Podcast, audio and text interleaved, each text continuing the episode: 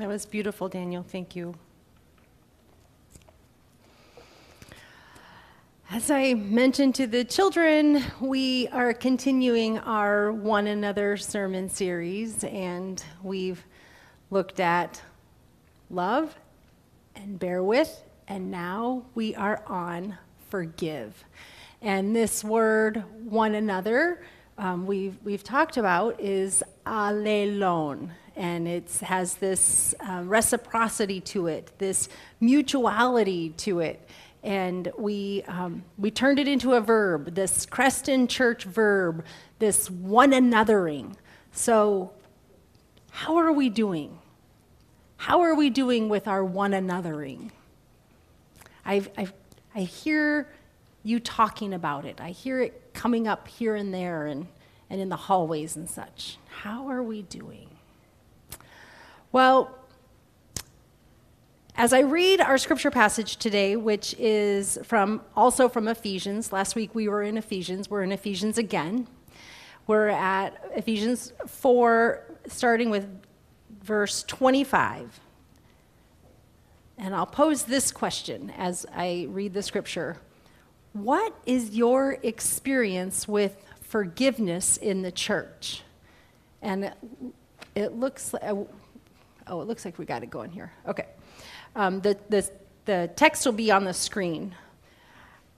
What is your experience with forgiveness and the church? So, here, God's word from Paul's letter to the church in Ephesus. From Ephesians 4, beginning at verse 25. Therefore, each of you must put off falsehood and speak truthfully to your neighbor, for we are all members of one body. In your anger, do not sin. Do not let the sun go down while you are still angry, and do not give the devil a foothold. Anyone who has been stealing must steal no longer, but must work doing something useful with their own hands, that they may have something to share with those in need. Do not let any unwholesome talk come out of your mouths, but what is helpful for building others up according to their needs that it may benefit those who listen. And do not grieve the Holy Spirit of God, with whom you were sealed for the day of redemption. Get rid of all bitterness, rage, and anger, brawling, and slander, along with every form of malice. Be kind and compassionate to one another, forgiving each other just as in Christ God forgave you. Follow God's example, therefore, as dearly loved children, and walk in the way of love, just as Christ loved us and gave himself up for us as a fragrant offering and sacrifice to God. This is God's word. Thanks be to God.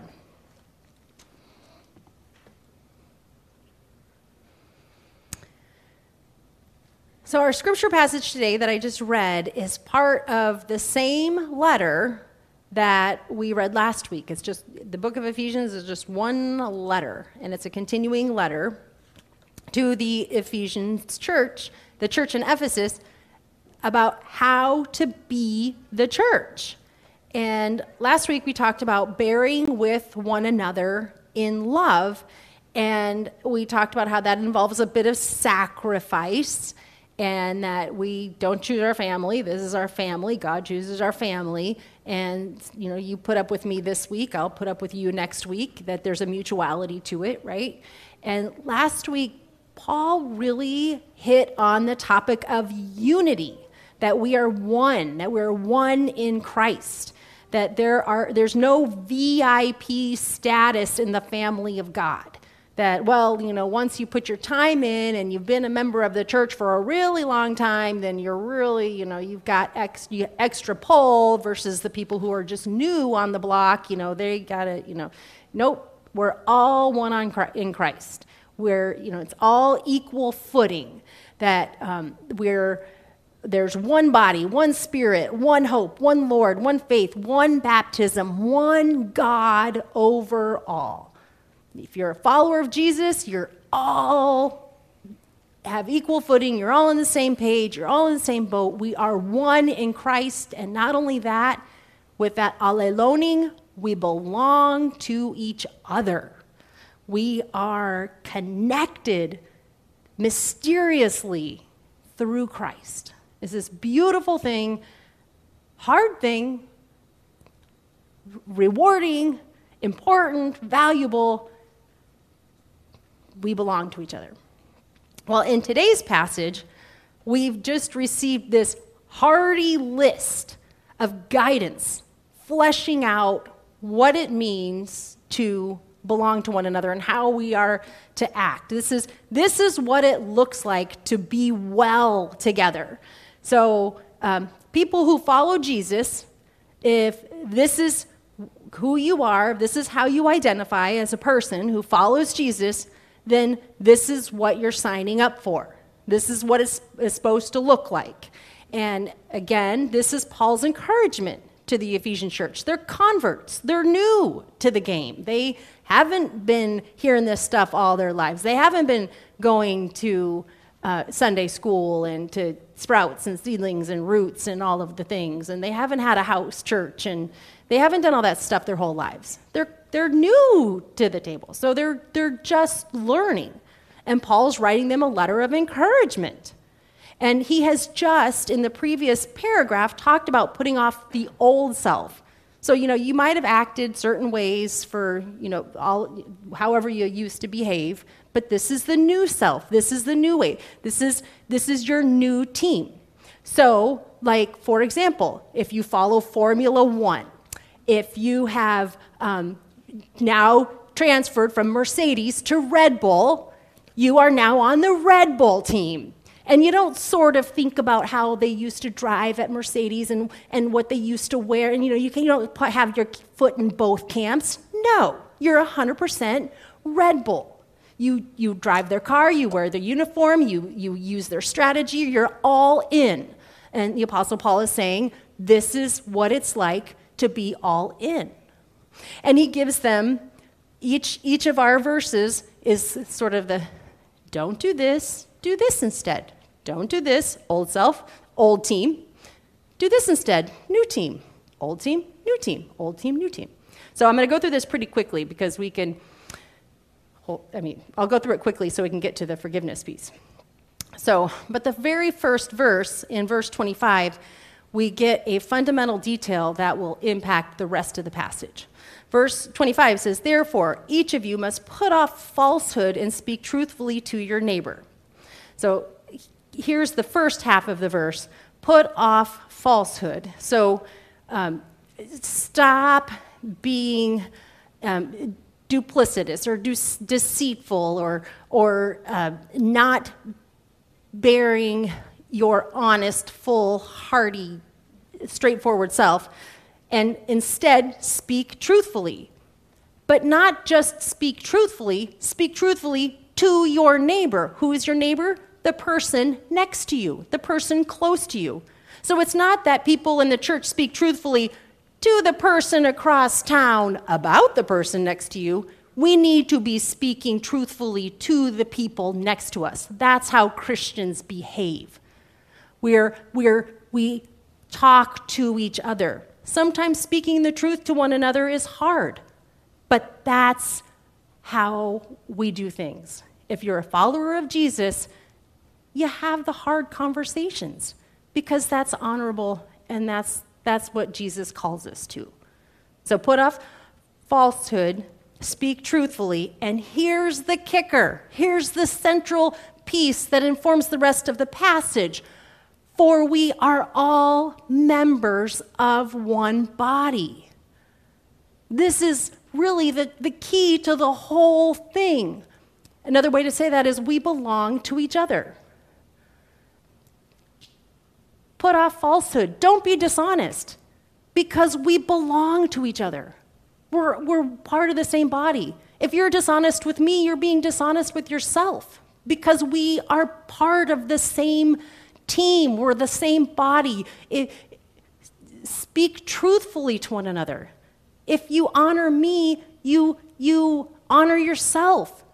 If you treat the, the, the body well, the whole body is affected.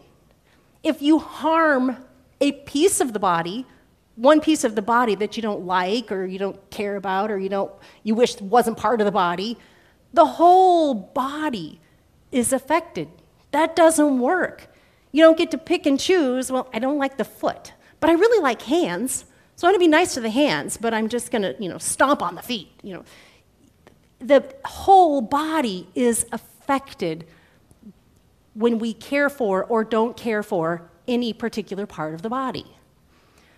And then it just, if we could add that phrase to every single instruction that Paul offers next. So we will. Still no longer, but work doing something useful. Share with those in need. We belong because we belong to one another. We're all part of the body. Do not let any unwholesome talk come out of your mouths. Interestingly, here comes the talk again. This Paul's right back to words and, and how we talk to each other. Apparently, this is a key issue. Do not let any unwholesome talk come out of your mouths, but things that build others up. Why? Because we belong to one another. Trash talking a part of the body hurts the whole body. So don't do it because you're hurting yourself. Get rid of all bitterness, rage, and anger, brawling, and slander, and malice. Because we belong to each other. Be kind and compassionate. And here's the key for today forgiving each other, just as in Christ God forgave you, because we belong to each other. Because we belong to each other. This is an instruction and a commandment and a guidance and a urging because this is good for the body. Now, New Testament scholar N.T. Wright says kindness and mutual forgiveness are the essence of Christian community. Kindness and mutual forgiveness. And then Martin Luther, the Protestant reformer, takes it even further. And he writes The continual forgiveness of the neighbor is the primary and foremost duty of a Christian. So it's not just the essence, it's the duty. It's like central, fundamental, must, not negotiable. Yet, we struggle with the discipline of forgiveness. Forgiveness doesn't seem fair. It doesn't feel right or just to forgive. When we forgive people, we let them off the hook, and that's exasperating. You are suffering as a result of someone else's selfishness or pride or indulgence or insensitivity or abuse or arrogance or exclusivity or fill in the blank. the ways people in the church hurt one another is remarkable. And, and a reminder Paul is talking about people in the church, how people in the church need to be treating people in the church. Yet, to us, forgiveness doesn't seem fair. It doesn't feel fair or just. People need to pay for what they've done. They need to know your pain and be corrected and punished. Or how will they learn? How will the cycle of sin be broken?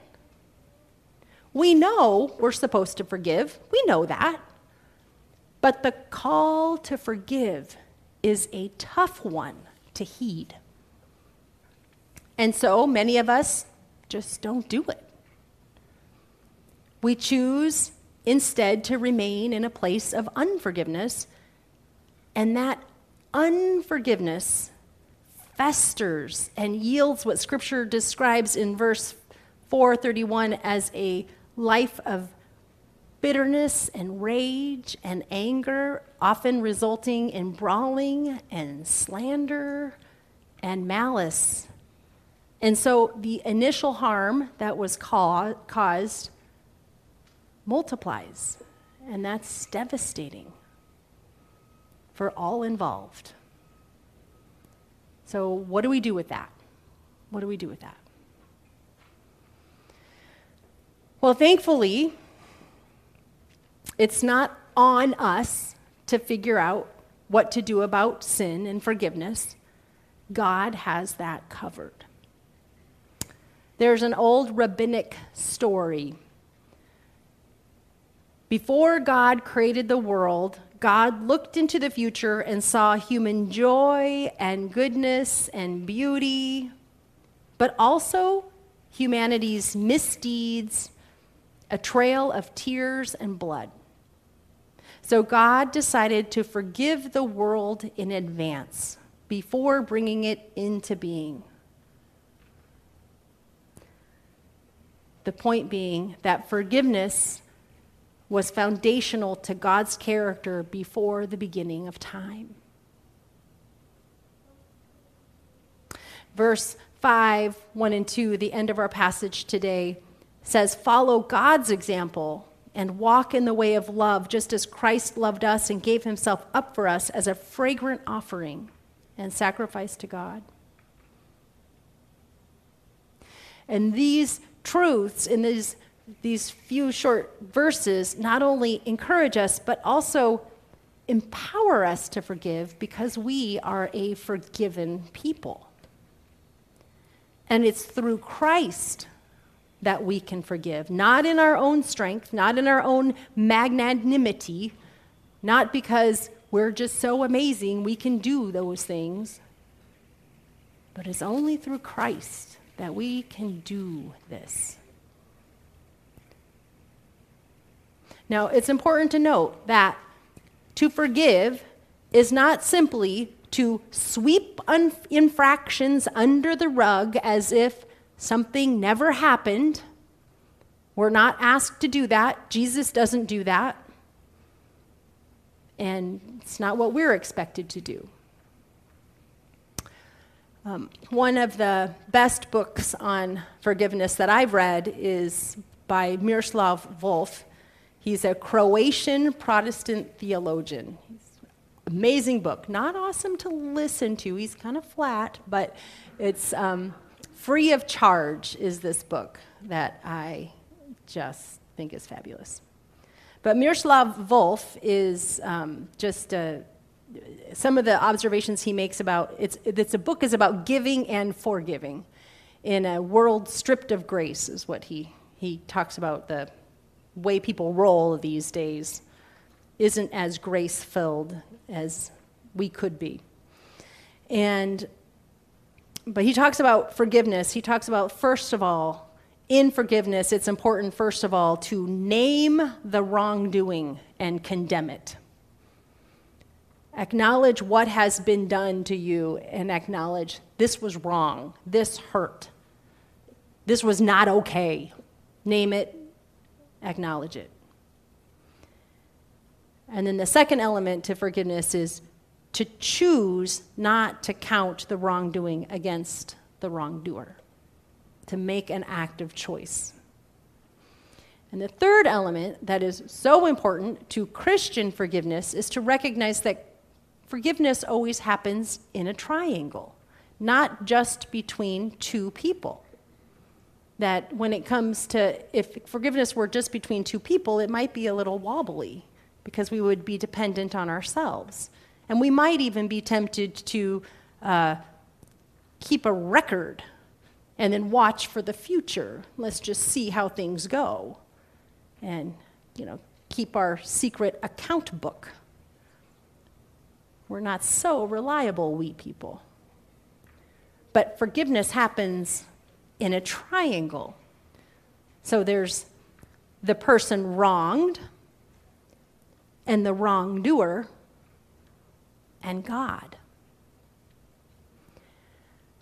And when we forgive, the transaction of forgiving, naming the wrong, and choosing to not hold the wrong against the wrongdoer. The other element to that is to give the person to Jesus, to release them. A beautiful example of this triangle relationship of forgiveness is told through Corrie ten Boom's story. You may have heard this story. I, um, she was, Corrie ten Boom was a member of the Dutch resistance during World War II, and she hid Jews in her home, and then an informant turned her in to the Nazis, and she and her sister Betsy were arrested and sent to Ra- Ravensbrück uh, concentration camp. And then in Ravensbrück, her sister Betsy died. And um, following the war, after she was, um, after the war was over, Corrie ten Boom's life's work was about healing and recovery. And she went about Germany preaching on forgiveness. And this is part of her story.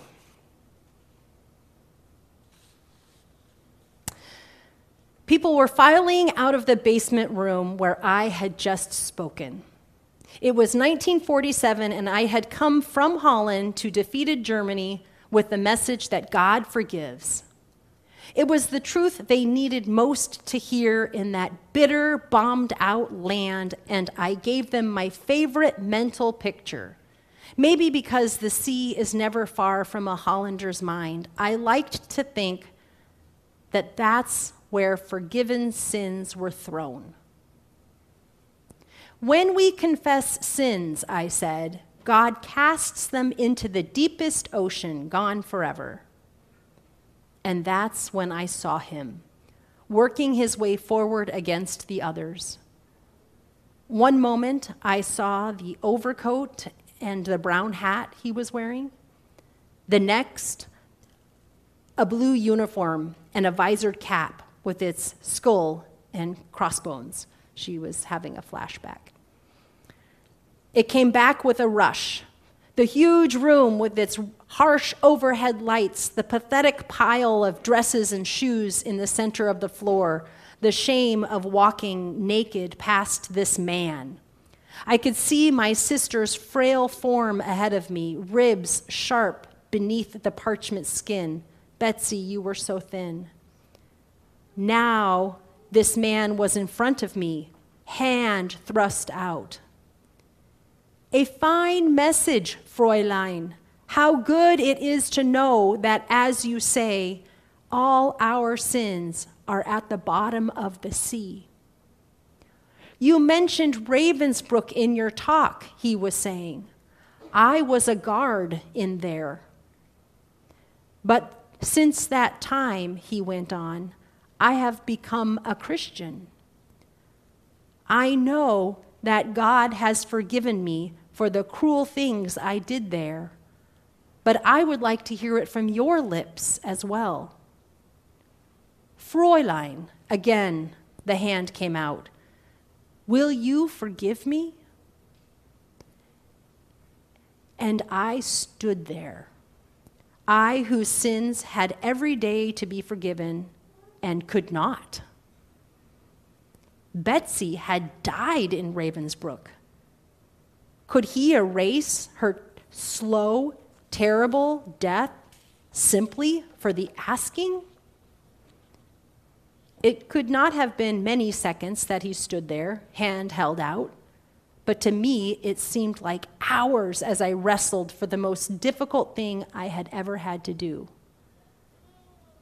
But I had to do it. I knew it. I knew it not only as a commandment of God, but also as a daily experience. Since the end of the war, I had had a home in Holland for victims of Nazi brutality. Those who were able to forgive their former enemies were able also to return to the outside world and rebuild their lives, no matter what the physical scars. But those who nursed their bitterness remained invalids. It was as simple and as horrible as that. And still, I stood there with the coldness of clutching my heart. But forgiveness is not an emotion. I knew that too. Forgiveness is an act of the will, and the will can function regardless of the temperature of the heart. Jesus, help me, I prayed silently. I can lift my hand. I can do that much.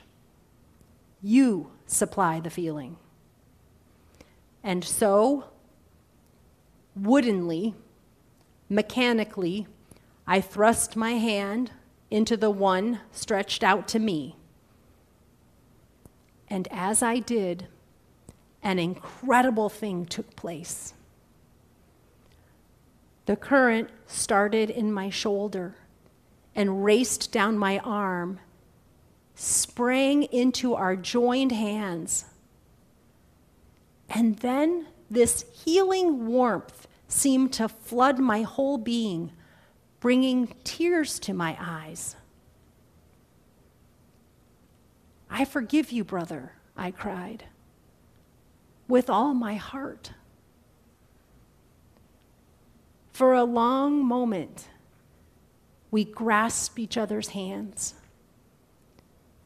The former guard and the former prisoner. I had never known God's love so intensely as I did then.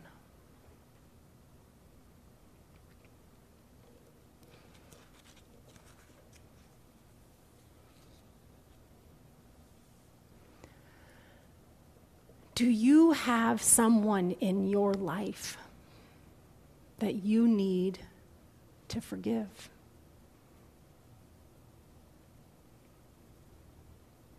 Have you been wronged?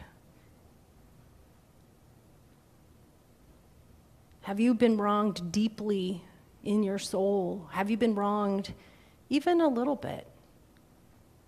That just ticks you off enough that you can't let it go?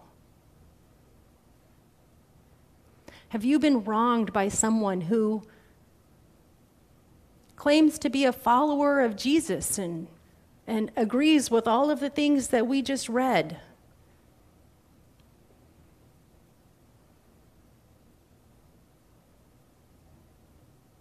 And yet, and yet,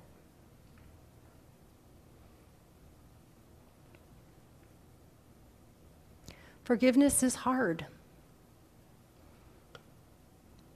Forgiveness is really hard.